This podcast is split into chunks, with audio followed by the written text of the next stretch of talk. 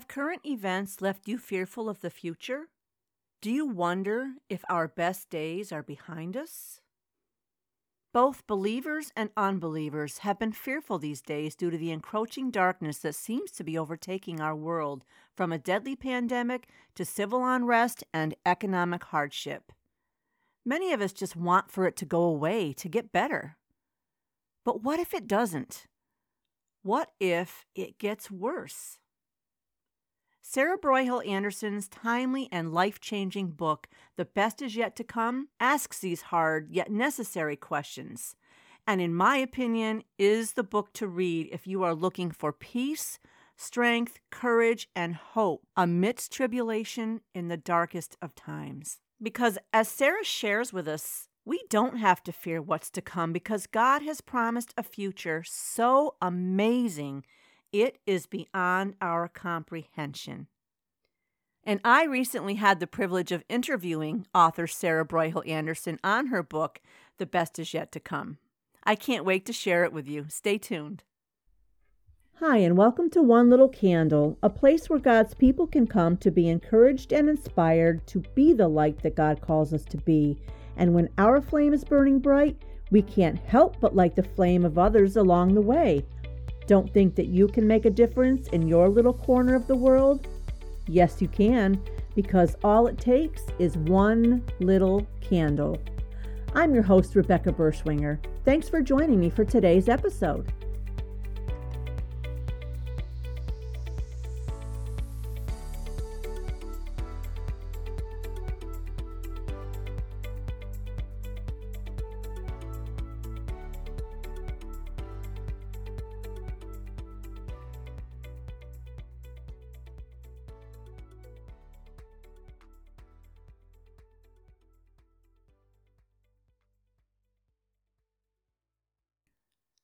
Hi, everyone. Thank you so much for joining me today. I have a very special episode that I have very much been looking forward to, and that is the interview with author Sarah Broyhill Anderson on her book, The Best Is Yet to Come. A little bit about this incredible woman. Sarah is a wife, a mother of five, so she's very busy, and she's a Christian apologist with her Actually, she's just getting her Juris Doctorate and Masters of Divinity in Apologetics as of May. She's the founder of Fruits of Faith Ministries, which was started in 2016, and she's a speaker with Women of the Well Communicators. Sarah is also an official member of the Mothers of Preschoolers Speakers Network, and she spends time speaking to women's groups about mining truths from God's Word and applying it to everyday life, along with seeing the value of settling the questions of truth within in order to leave the most precious legacy, and that is the legacy of faith.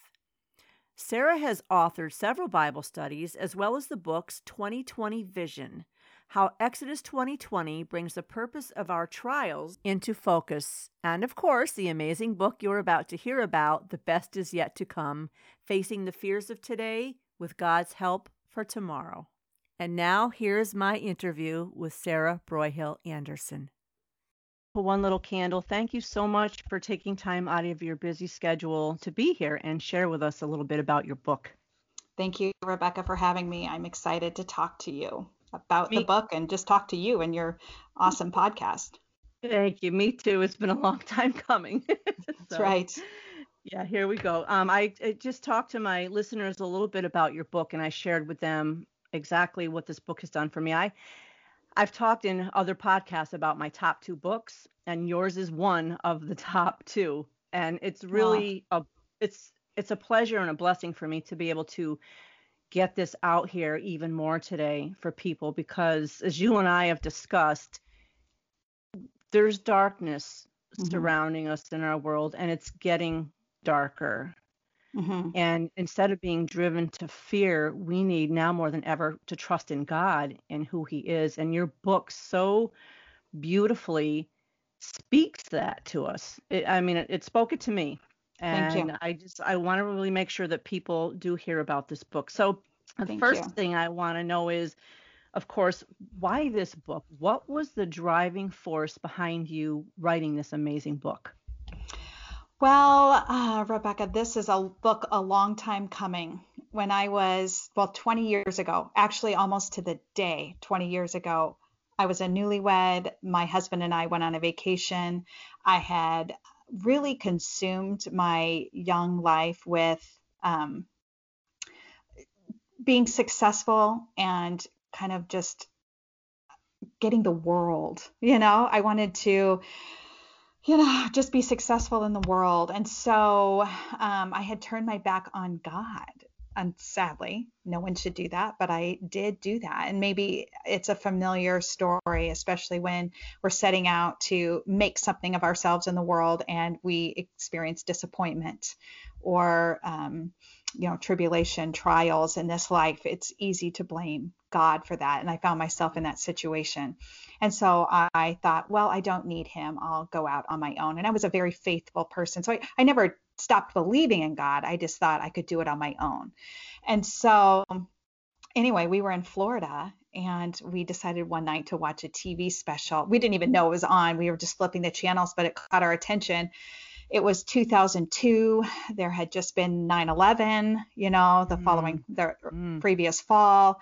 We had just flipped the calendar into the new century and of course mm-hmm. the the Y2K. We never really got uh, wrapped up in all that, but you know there were a lot of things, uh, yes. narratives, right, yeah. going about wow, what's happening, what's going to happen next, and so uh, this TV special was about the end of the world, and it was not from the biblical perspective. It was scary, and hmm. because I didn't have um, my faith in God as strong as it probably had been.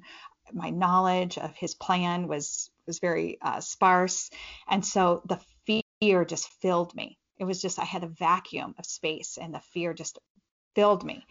And I really couldn't sleep that night. The next morning, I went to the beach and I thought, okay, I'm just going to relax and clear my mind from all these dreadful images about how the world is going to end imminently, you know, mm. with all these, what do you call those? The the seers and the the non-godly pro, uh, yeah, oh, psychics so much of that yeah right yes. and so yeah. they were the ones that's who was featured on this television mm. special mm-hmm. i won't even name their names because i don't want to give them any credence but it, they definitely have predictions about how the world's going to end and so anyway i went to the beach and i pulled a book out of my suitcase and i don't know how this book got in there but it was i thought it was called the best is yet to come and I read it from cover to cover that day on the beach. And it was the end times, but according to the Bible, God's mm plan. And it filled me with peace and hope. It absolutely changed. I was really, it was palpable, the fear. I don't know if you felt that kind of fear, you know, when you're not walking with God, sure. you know? Sure. Absolutely. Yes. And so I went home and I gave the book away because I thought everyone needs to hear this book or everyone needs to read it. And then I tried to find it and I couldn't find it anywhere online. I couldn't, I searched and searched and searched. It turned out the book was not called The Best Yet to Come. It was called The um, Merciful God of Prophecy by Tim LaHaye. It's a great book.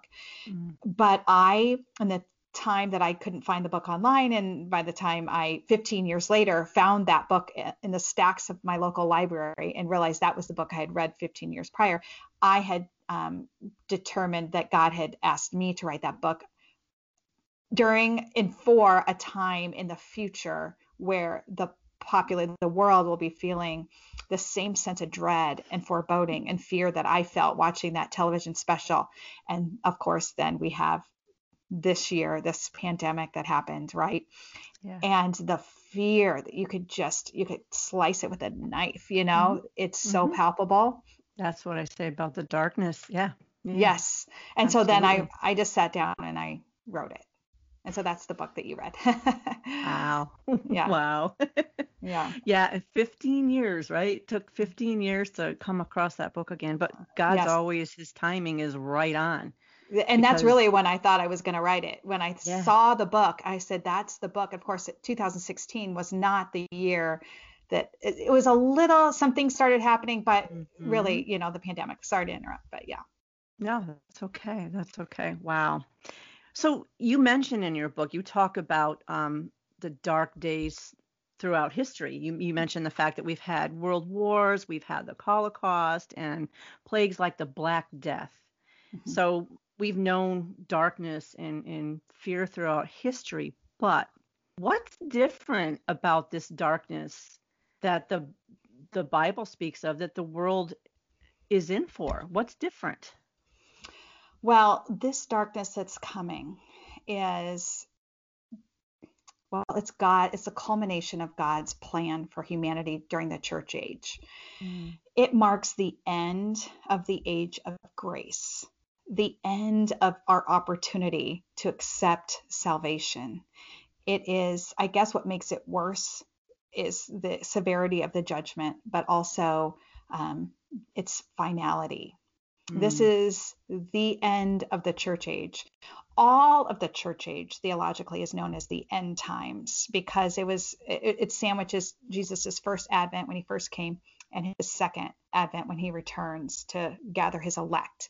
Mm. Um, however, there Jesus describes this time, and it's the last seven years on earth, and particularly the last three and a half years of the last seven years on mm-hmm. not on earth but of the church age uh, and he describes it as the worst time ever on earth and so that can if you're not if you don't understand the god mm-hmm. behind that prophecy if you don't understand yeah. his plan and if you don't understand that his plan has always come to fruition throughout history um, that would engender a lot of fear mm. however if we look at the circumstances in our world today, that also brings a lot of fear into people's hearts.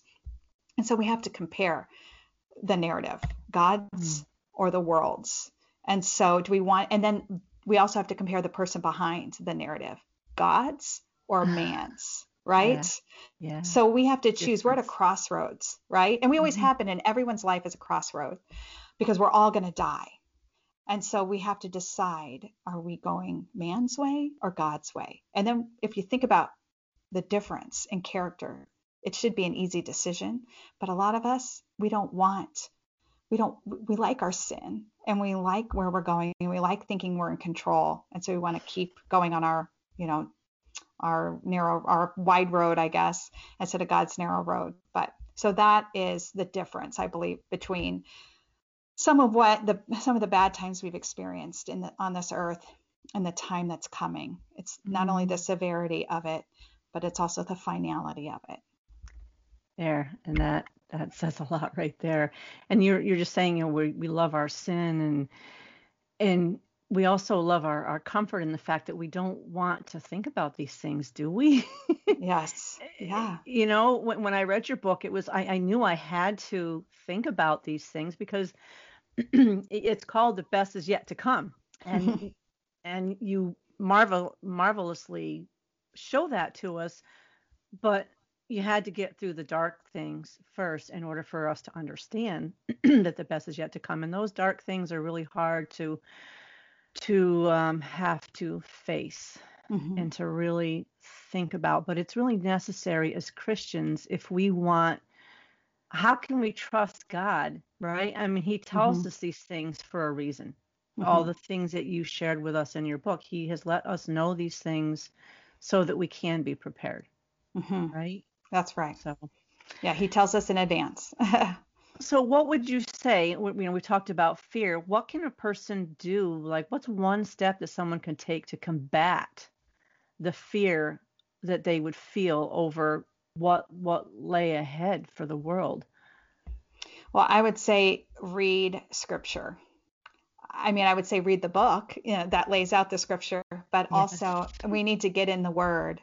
Uh, we need to understand who God is mm-hmm. and what his plan is, and that's all set forth in the Bible. I would I would say get into a good Bible teaching church, one who does not ignore. See, what I've realized, I think a lot of people realize, is that people have one or two different, uh, one of two, they take one or two different roads when it comes to eschatology, which is the study of the last things in mm-hmm. scripture.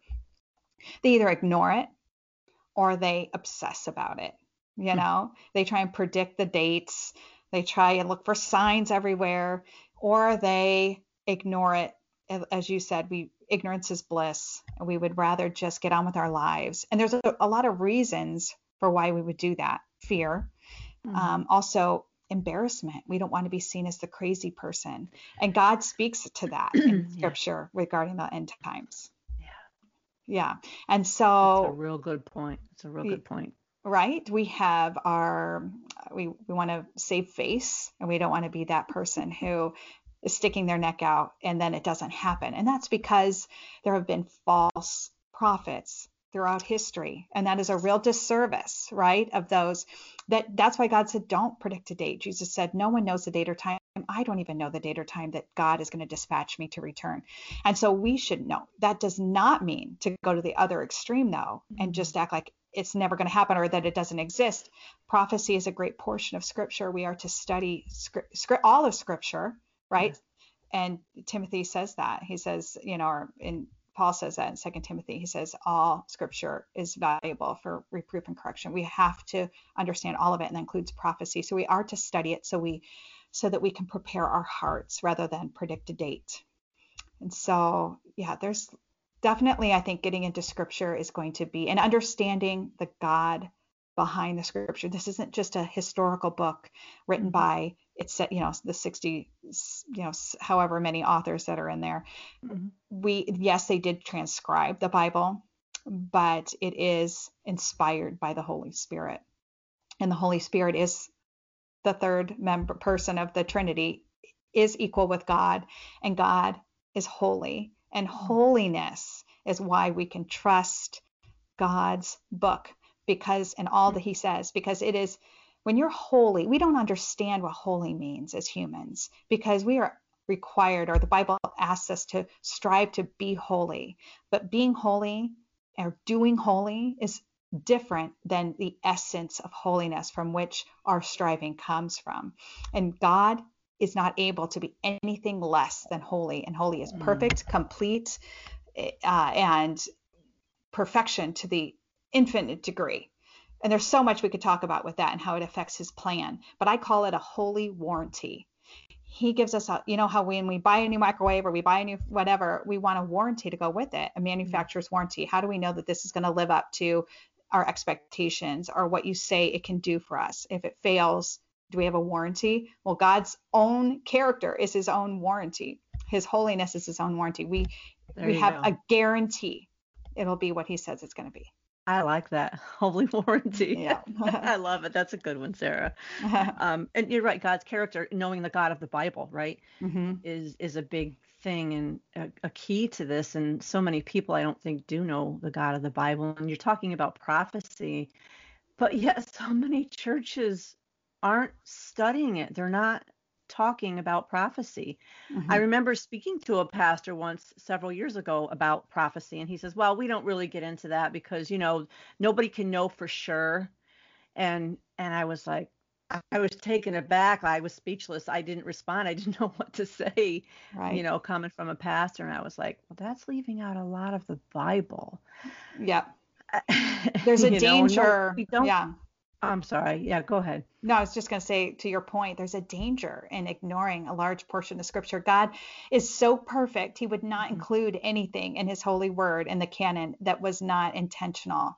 And so we can't compare accurately scripture with scripture if we do not, if we exclude that great portion of scripture that's prophecy.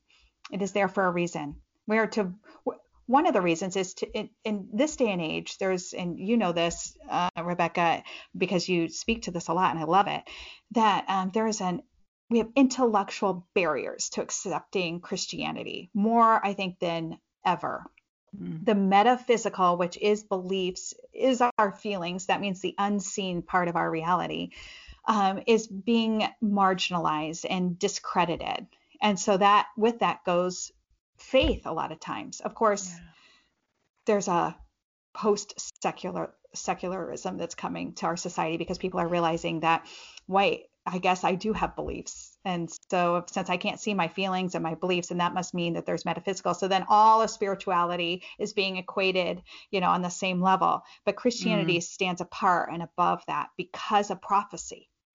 Yeah. you know in addition And to god's fulfilled prophecy. So much that has come true. it's one for one. You would think that would speak to people, right? That but not if Wow, pastors like are all this- ignoring it well, you know? there you go. There you go.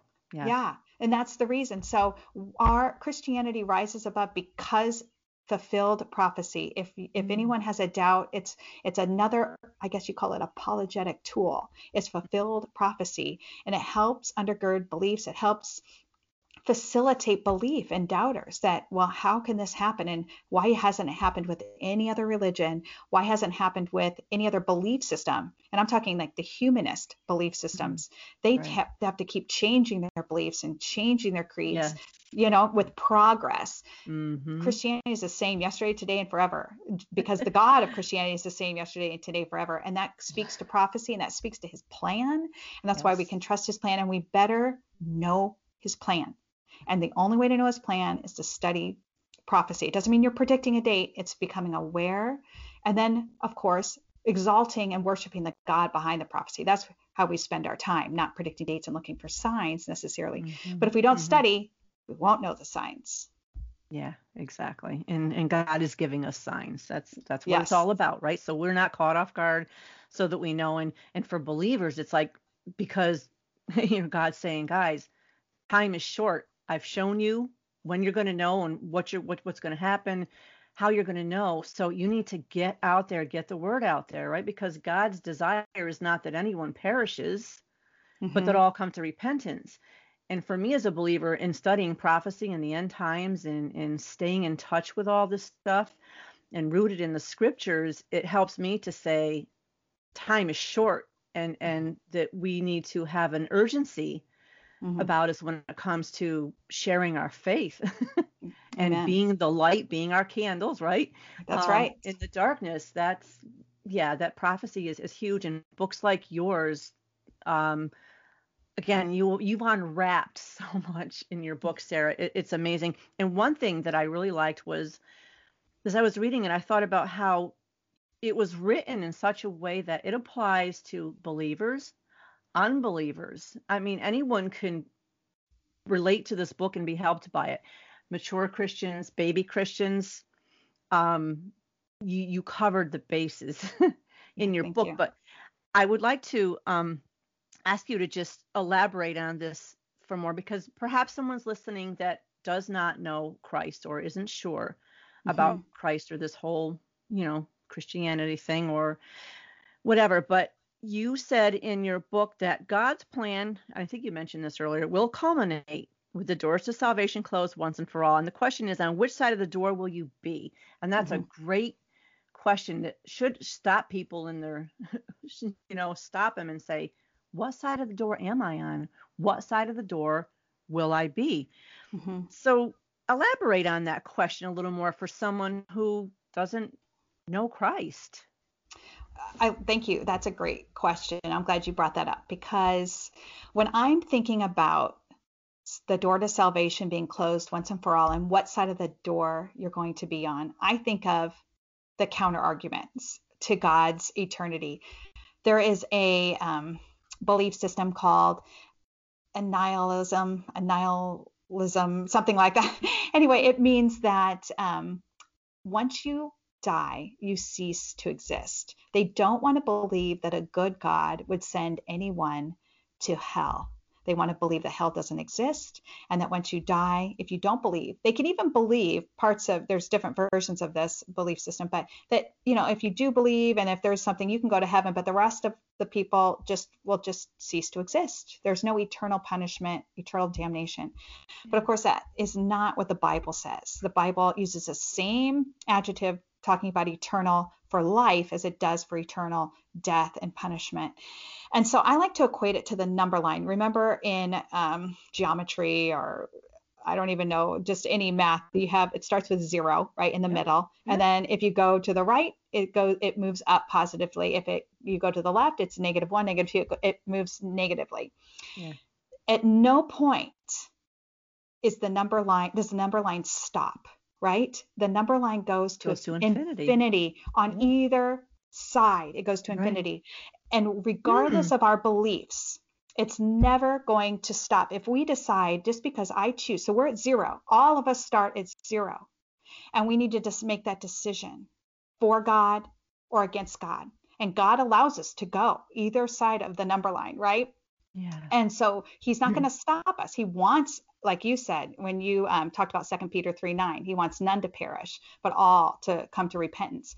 He desires for us to move to the right of that number line and go up right in the process of sanctification and getting closer to him as we um, enter eternity for or heaven for eternity but if we choose not to believe in God's plan and his way to that plan through Jesus Christ. We will go on the other side of the number line and we it continues for eternity just like the positive side does. Mm-hmm. And why is that? Because that's just a, that is a function of reality as God has created it.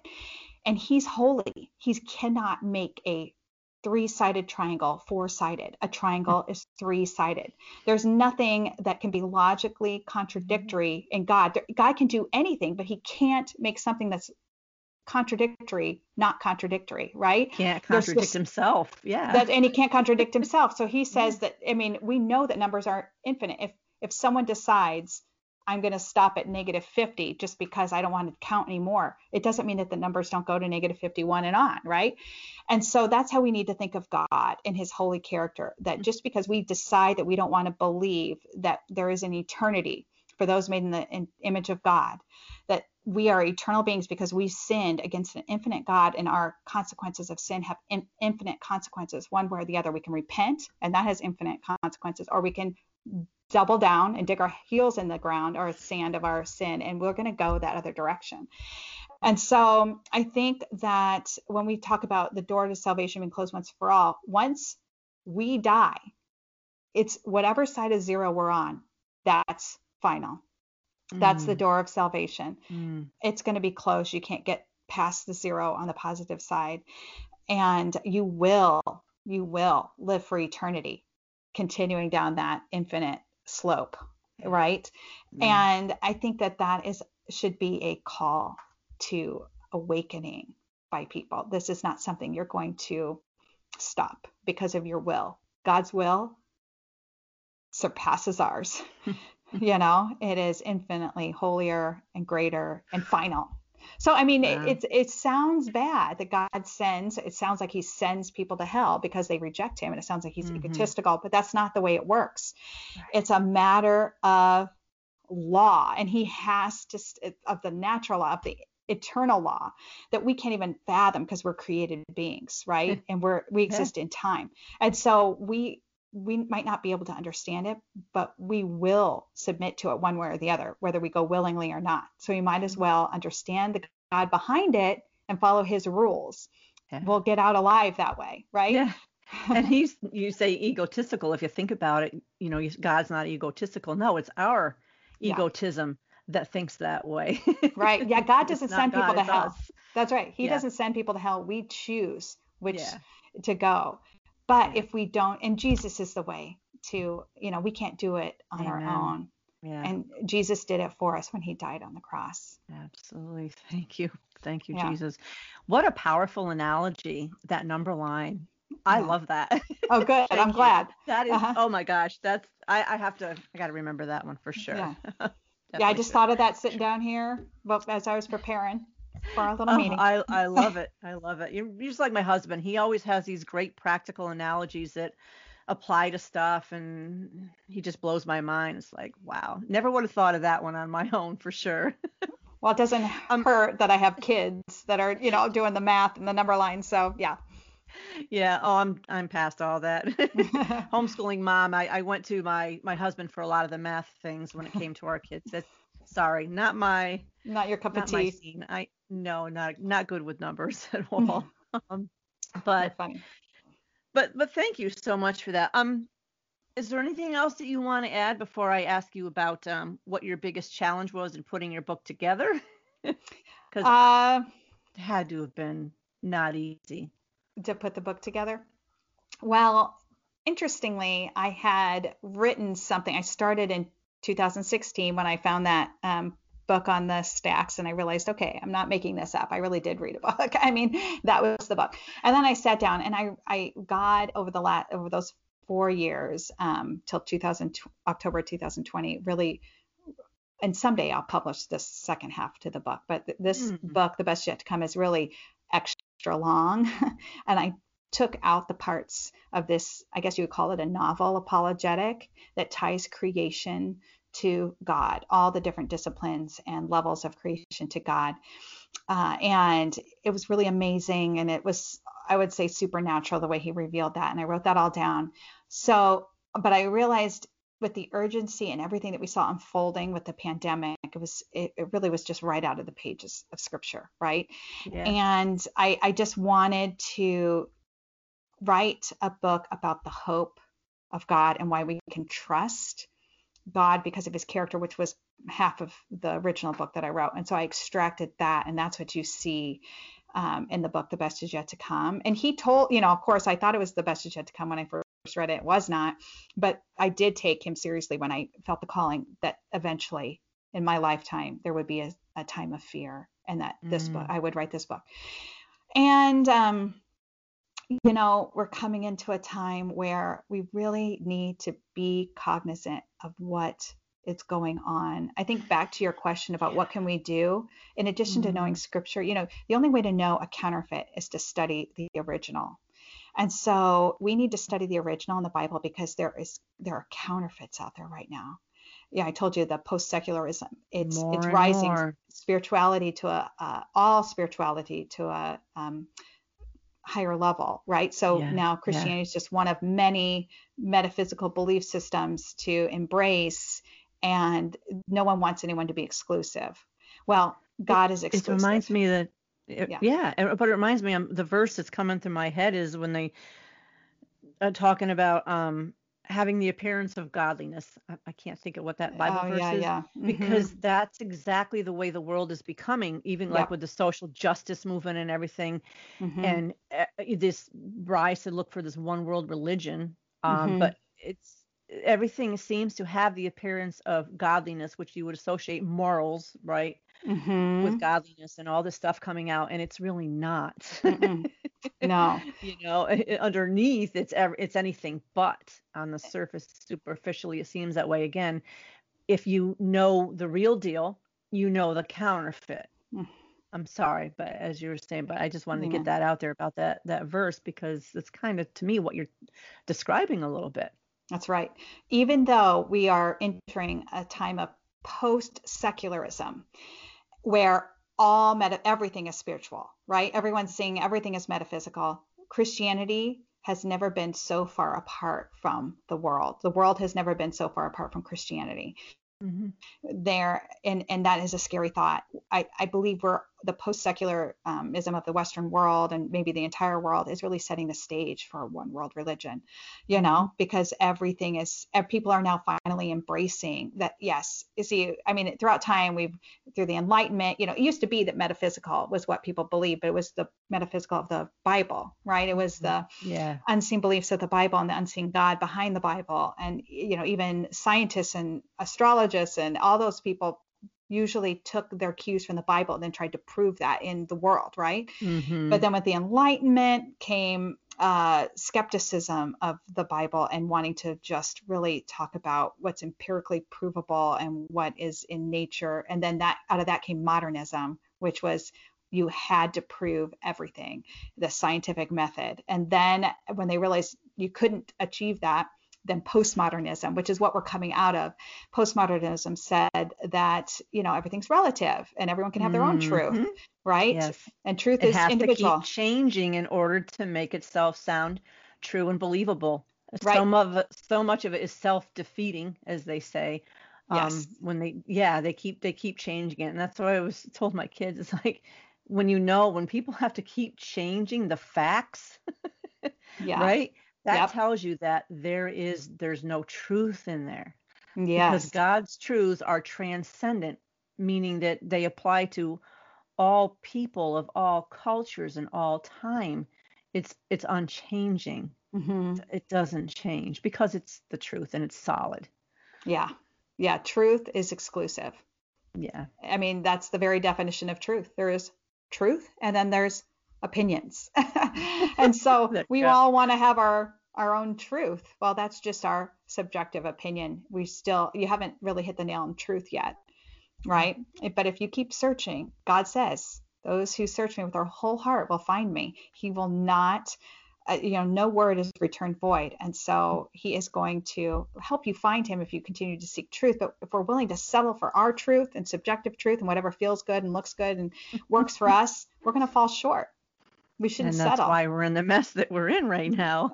yep, yep. You know, but we should be very afraid that everything that that the world is now embracing spirituality so much, right? Mm, Because it's not the same as Christianity.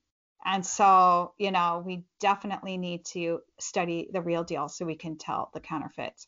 And I think that well-intentioned Christians right now are falling into the deception that this world is yeah. offering and there there's an antichrist spirit in the world that has been there. Paul talked about it in the first you know in the bible. And it was there in the first century. It's here now. But as his time shortens he heats up his efforts Mhm. that is the enemy right?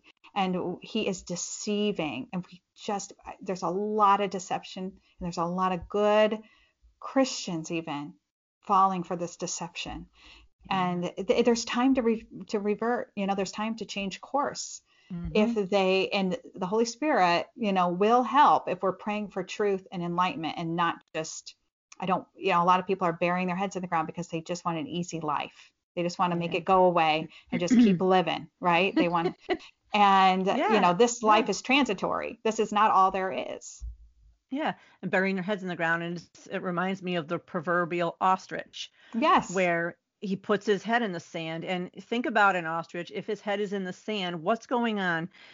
It's dark. He can't see. He can't hear. So he has no idea, with his head in the buried in the sand, what's going on around him.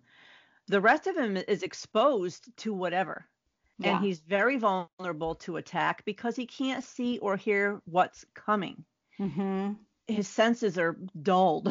yeah at that point. So same thing as as believers, if we stick our heads in the sand and no matter how intimidating it may be or, you know, fearful in the beginning, um we're we're vulnerable to attack. We're not going to see it coming, amen right? we're not going to see it coming Yeah, we're we're sitting duck yeah or Yeah. sitting ostrich. that's a good But, point um, yeah. So, and and you're again, I say it again, your book doesn't really leave the reader, as far as I'm concerned, any choice.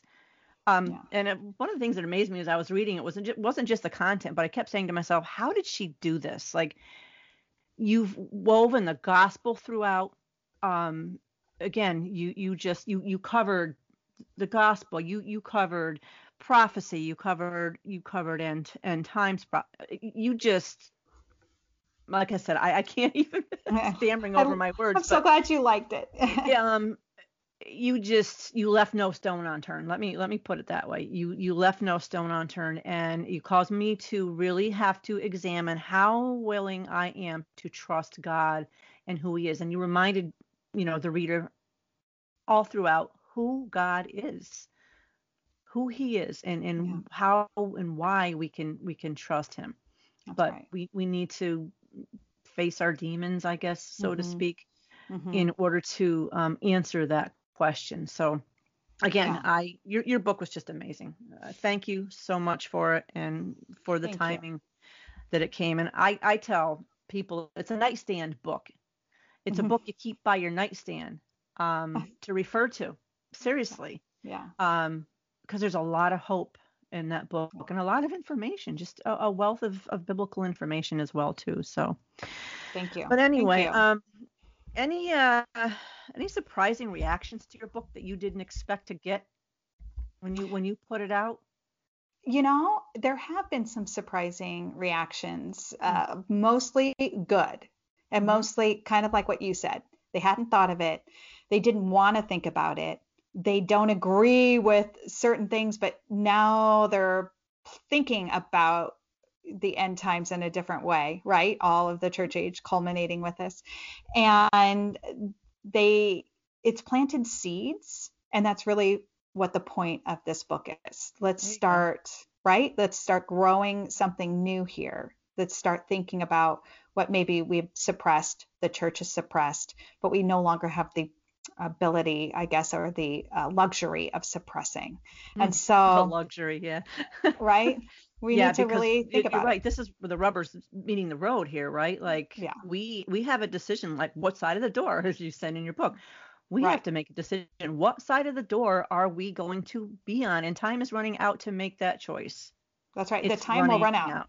That's running out. Either Mhm. we are going to die. You know, there's, oh my gosh, I can't even name the theologian right now, but he spoke in his one of his books. He's it was um, a pastor in the 1800s, but um, he was doing a oh, I don't know if you call it a revival or just he was traveling and stopped at a church and uh, tried to tell people the time is short. Of course, that was 100, 200 years ago. Of course, he Yeah. wasn't talking necessarily about Christ's coming. Of course, it's short in God's economy, but hmm um, he was talking about just your life will come to an end if you're not careful. And there was a young couple dating, and they didn't take him seriously. A lot of people came up to the altar call and accepted Jesus, but they decided they were going to go ice skating instead on the pond outside because it was winter time. And would you know? And this is, I believe this is a true story because he wrote about it, although I need to find out the name of the guy. Um, Hmm. He said that they broke through the ice and died that night Mm. and they had not accepted you. They had the opportunity to accept him at that uh, revival meeting that he he was just traveling through. I believe I don't believe that was his church, and he begged them more or less to not waste any time. Let today be the day of your salvation. And they didn't take it that seriously. They went out ice skating, broke through the ice, and died. That's what Mm. I'm talking about. We don't have the luxury of waiting, whether it is going to the tribulation period is starting or going to start imminently or not. We all Mhm. have an we all have a finite lifespan, And We have we an appointment have with death. that's we they that's well said. I like that. We have an appointment we- with death. we do. Yes, and we don't know the day or the hour. It's not like a doctor's appointment. That's you know, right. we don't know the day nor the hour. And that story you shared about the ice, you know, the couple falling through the ice, that probably, well, we know it does. It plays out much more often than any of us realize. That's Um, right. So, wow. Yeah, that's, and we don't want that to happen to any of our listeners here. No, no, No. not at all. But, Yes. um, that is that is wonderful. Um, I just have a- I want to do a little something fun. Can I switch gears for Yeah, a second here? I have sure. some rapid fire questions for you. Okay. Um, there's four of them. They're not hard ones, but just off the cuff here, just give me an answer. okay. see what Hmm. see what Sarah Broyhill Anderson a little bit about what she's about. But Love it. favorite favorite food? Ooh, ice cream. Oh, okay, an ice cream girl. What are you currently reading? What am I? Oh, I am reading. Um, uh, gosh, what's his name? Millard Erickson's uh, public or theology. What is it called? Systematic theology. Okay, surprise, surprise. Yeah, exactly. Sorry, that's truly what I'm reading right now. I thought you were gonna be like me and name like three different books. I have a bad habit of sometimes skipping from book to book. Yeah. That hey, I like that too, actually. Yeah. Okay, what is your most used emoji? Oh my gosh, the laughing emoji. Probably too much. Instead of writing LOL, because I my teenage daughter told me that that is not cool anymore. Oh, So I'll use the laugh. And now I think the laughing emoji is not either. I don't know. So, but I'm constantly probably putting my foot in my mouth. So I'm like LOL or laughing emoji. That's funny. Yeah. What is the one thing that's at the top of your bucket list? You have a bucket list? I do. I want to go to Israel. Do you want to go to Israel? Have you been to Israel? No, but I got oh, Sarah, I just I know, right? I long to go. The but I got to tell you, with what's going on there, it has not been good lately. There, the trouble is really increasing. You don't hear about it on our news, but um, Yeah. I I subscribe to a, a social media by this guy um Hanania Naftali is his name. He's an Israeli defense um soldier. He's in the reserves or whatever, but um I think he's with the IDF. So you you hear a lot about what's really going on. But yeah, Israel, I would love love Right. love to go. Yeah. And if you ever get the chance, Relaxing Walker on YouTube, did I tell you about him no, in I'll our, have to- our conversations? He just takes his GoPro and he walks around Israel. Oh, nice. And he takes you to places that you would never go as a tourist. Um, nice. all over the place. And there's no action. It's just him walking. oh, that's so and- cool. It is because you feel like you're there. And I this may be the only way I ever get to Israel. I actually reached out to him for an interview, but he declined. So Oh, well, so not yet. I'm That sure he will eventually. That would have been a blast, but that's okay. That's okay. Anyway, That's okay.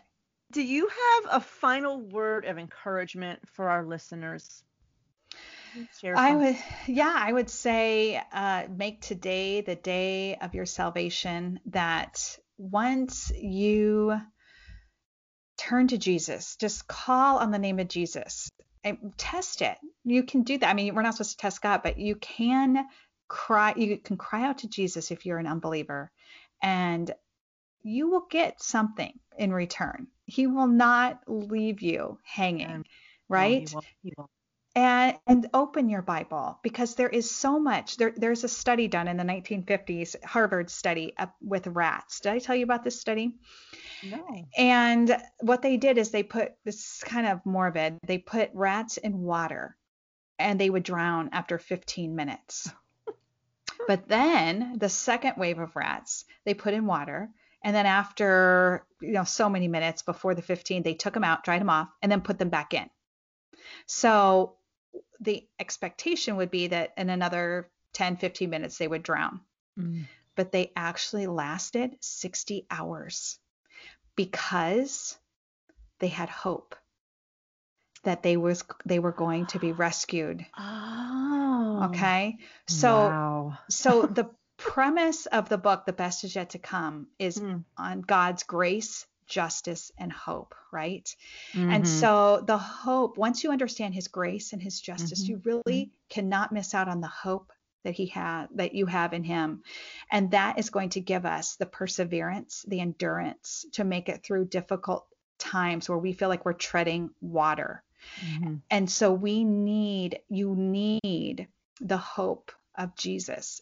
And getting Amen. that hope is understanding what he's offered through his son, the grace, but also the alternative, justice. But we get the benefit of his justice when we believe, but you also get his justice when you decide to go on that number line the wrong way, you know? Mm. I mean, and so that's his justice. And so when we understand that and we can trust it, Mhm. then we will have that hope we can tread water through the tribulation or through any trials in our life. Because a lot of people will say, I don't believe in Jesus because I've had a hard time. I was there. That was the impetus of this uh, book, really. Mhm. Mhm. 20 years ago.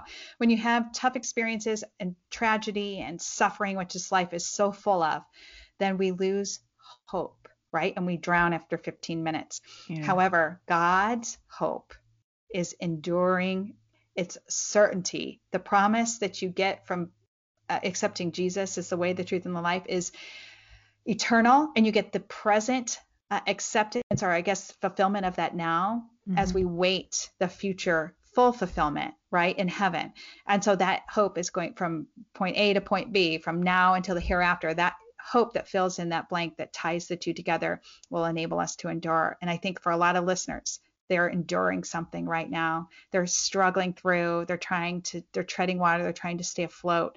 And I just ask them that if they just allow God a chance, allow Jesus a chance, and they realize what he offers for eternity, which is a lot longer than this life, Mhm. that you will get the strength to endure. You'll realize this world, this life is not all there is, and these trials are temporary compared to the trials potential for eternity, but also the blessings for eternity, which far outweigh even the blessings here on earth. So that's my final word of encouragement.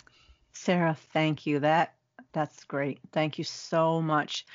Um, I always I love talking with you. I love talking with I you, really- Rebecca.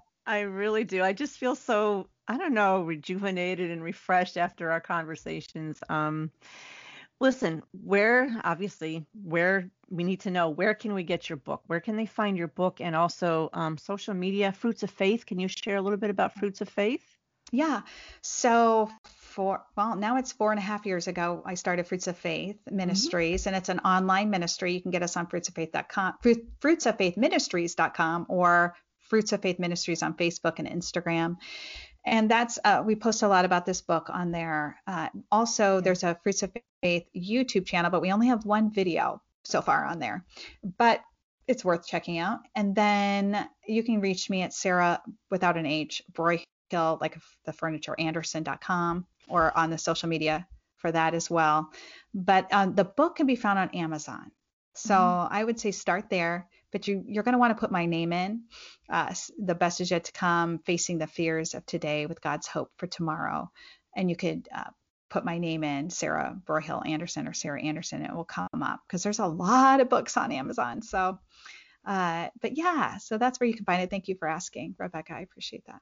No problem. And you have that little, you have that Bible study going yes. on over Facebook. Um, that's right. A private group. Yeah, which is nice too, right? If people want to yeah um to join that right what, what do they do where can they so to join the private group, which you're welcome to do, it's um, through Fruits of Faith Ministries Facebook page, and it says join group right there, and you hit that button, and then you can come hop in on that uh, private group where we just go over the lessons of the book and love yeah, everyone's feedback.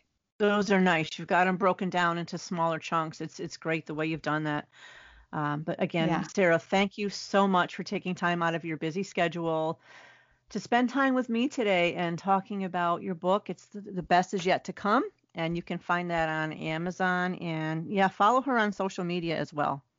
Thank you, Rebecca. Uh, Thank you I for having post, me. I'll, I'll, have. Oh, you're very welcome. I will have the links all posted on my podcast description and on my website www.onelittlecandlepodcast.com, and um, I'll send you some direct links to Sarah's stuff. Thank you. All right, Sarah. Thank you so much. Such a pleasure. Thank you, Rebecca. All right. Bye bye. Bye. That again was author Sarah Broyhill Anderson on her book, The Best Is Yet to Come Facing the Fears of Today with God's Hope for Tomorrow.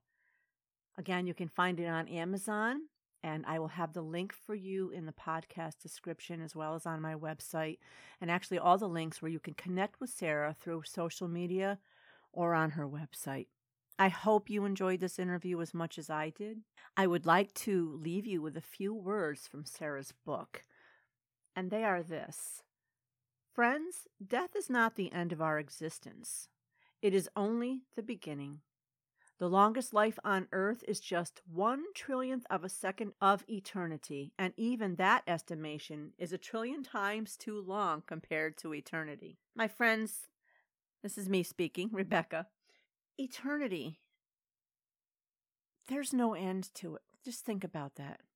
We only can relate to things in the sense of time, and we know nothing for us goes on forever. But eternity does, and you and I are going to spend eternity somewhere. It's either going to be heaven or hell, and the choice is up to us. Perhaps you are listening to this and you don't know Jesus Christ as your Lord and Savior, you are not sure about your relationship with God, perhaps you believe in Him and His existence, but there's no relationship there, there's no surrender. Perhaps you would just like to get closer to God. If this is you, I'd like to encourage you to go online and log on to www.peacewithgod.net. Peace with God is an outreach ministry of the Billy Graham Evangelistic Association, and it is there you will find the answers that you're looking for, the hope that you desire and crave and need. And you will find people there waiting to encourage you so you can, in fact, have peace with God and know for sure where you will spend eternity in heaven or in hell. Now back to Sarah. If you knew that a simple decision you make in your lifetime could infinitely change the quality of your everlasting eternity, wouldn't you make it? Don't let hindsight catch up to you, Sarah says. After you die and get the perspective of the eternity you wish you had, it will be too late. It's time to make the decision that will infinitely change the quality of your eternity. Heaven awaits.